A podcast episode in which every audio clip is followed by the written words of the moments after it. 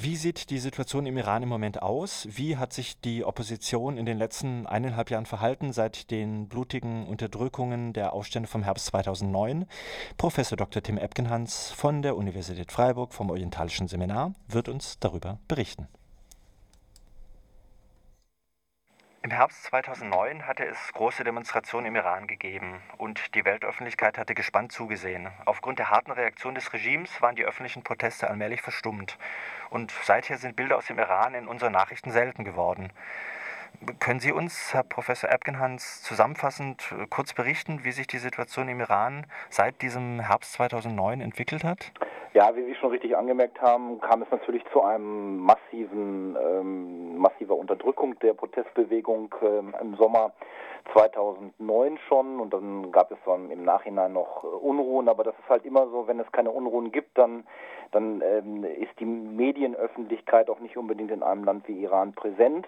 Ähm, es gab dann eine Konsolidierung auch erneut der, der Herrschaftsposition des Präsidenten äh, Mahmoud Ahmadinejad, aber es, äh, es, die Opposition konnte nicht vollkommen ähm, unterdrückt bzw. ausgeschaltet werden. Es gab nach wie vor hin und wieder auch öffentliche Bekund Bekundungen von Dissens, von Protest gegen das Wahlergebnis und gegen die Situation im Iran.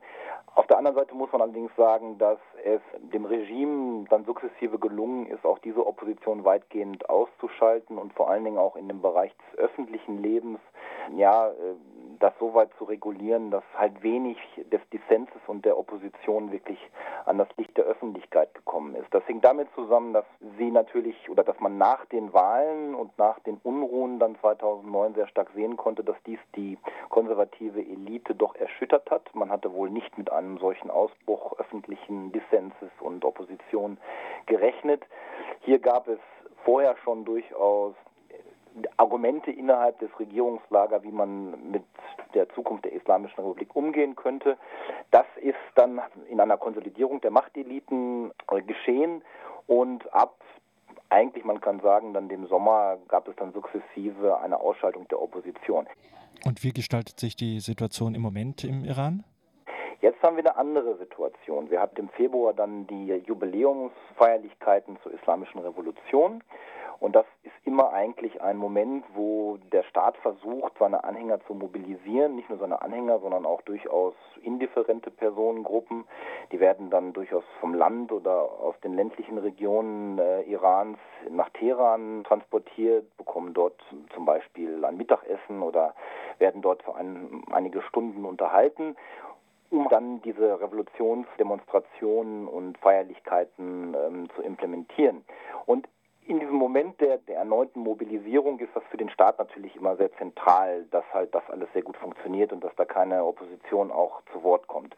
Nun haben wir aber seit Februar oder beziehungsweise schon seit einiger Zeit Unruhen auch in dem arabischen Teil der islamischen Welt, insbesondere hier auch durchaus in der Nähe, einmal Ägypten und einmal Bahrain. Äh, das ist praktisch gegenüber vom Iran im Persischen Golf. Und Bahrain hat eine ganz spezifische Besonderheit aufzuweisen. Daher sind die Unruhen dort auch durchaus von Relevanz für Iran. Das eine ist, dass die Mehrheit der bahrainischen äh, Bevölkerung Schiiten sind, ähnlich wie im Iran, und dass es hier sehr enge Kontakte gibt und dass natürlich der Iran sich auch als Verteidiger der schiitischen Minderheit im Islam sieht. Das war ein Moment, wo halt die Iraner auch sehr aufmerksam geschaut haben, was dort passiert. Das andere ist natürlich ein grundsätzliches Problem, dass der Iran nach der iranischen Revolution 1979 immer so eine Art ja, Ownership eingefordert hat, dass er der ursprüngliche äh, Staat ist, wo eine Volksbewegung, eine despotische, eine unterdrückerische Herrschaft beseitigt hat, damals den Schah 1979 und dass der Iran im Prinzip so eine Art Blueprint für sozialen, politischen Wandel im Mittleren Osten für sich in Anspruch genommen hat.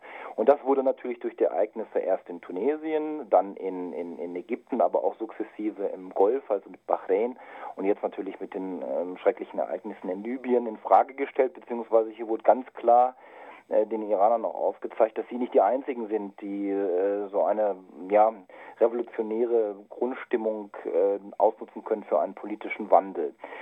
Jetzt ist es aber so, dass das einmal auch eines der Grundkonstituenten des iranischen Regimes ist, diese Revolution von 1979, aber diese, das System hat sich halt sehr stark verknöchert, es ist extrem konservativ geworden.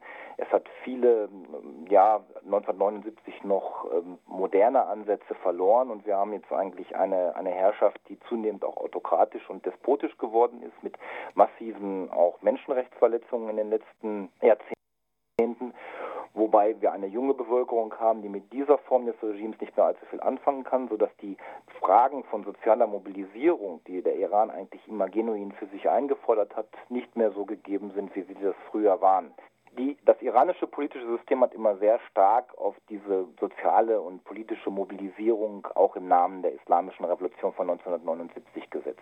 Das wird durch die Ereignisse im Mittleren Osten in den letzten Monaten deutlich in Frage gestellt, zumal das Regime auch nur noch Teile äh, gerade hier ländliche Bevölkerungsteile mobilisieren kann und unter der städtischen Bevölkerung, wie wir das ja auch in den Unruhen dann 2009, 2010 gesehen haben, zunehmend an, an Einfluss und auch an der Fähigkeit äh, einbüßt, Leute zu mobilisieren.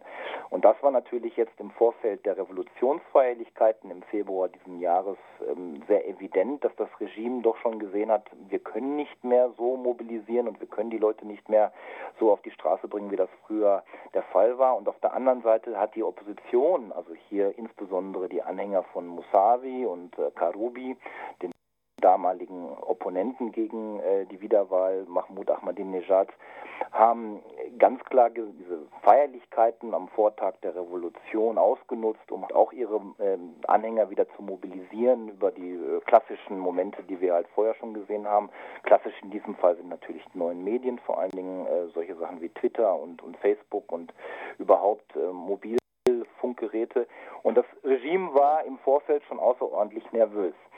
Man muss aber auch sagen, dass nach der doch vehementen Niederschlagung äh, der Opposition gegen die Wahlfälschung von Mahmoud Ahmadinejad für eine Zeit lang Ruhe eingekehrt war, weil das Regime einfach in der Lage war, Schlüsselpersonen in der Opposition auszuschalten, das heißt entweder zu inhaftieren oder wie wir das bei Karubi und, und Musavi gesehen haben, äh, auch zu, zu inhaftieren und unter Hausarrest zu stellen, sodass halt die Mobilisierung in den letzten Jahren oder in den letzten Monaten nicht mehr ganz so erfolgen konnte, wie das halt zur Zeit der, der Unruhen äh, der Fall war. Da muss man jetzt abwarten, wie das weitergeht. Wir haben in den letzten Wochen wiederum äh, deutliche Proteste gesehen. Ähm, hier insbesondere auch da durchaus motiviert durch die Ereignisse, die in der Golfregion stattfinden. Bahrain, äh, Libyen, äh, Tunesien, Ägypten sind durchaus da Dinge, die das äh, die die Bevölkerung sehr aufmerksam verfolgt und wo wir auch sehr häufig ähnliche Momente sehen. Eine eher oder wo die Auslöser für Proteste sehr ähnlich ja angelegt sind. Das war ein Gespräch mit Professor Dr. Tim Epkenhans vom Orientalischen Seminar der Universität Freiburg über die aktuelle Situation und die Opposition im Iran.